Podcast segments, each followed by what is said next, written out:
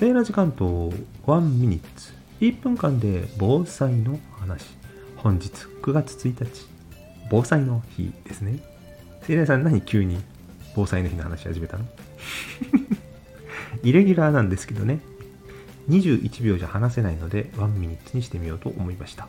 大正12年のこの日に発生したのが関東大震災。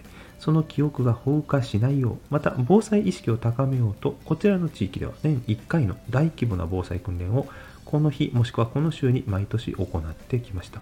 どうなんでしょう？関東以外の地域ではやっぱりそれぞれの地域で過去災害があった日などに合わせて行われていたりするのでしょうか？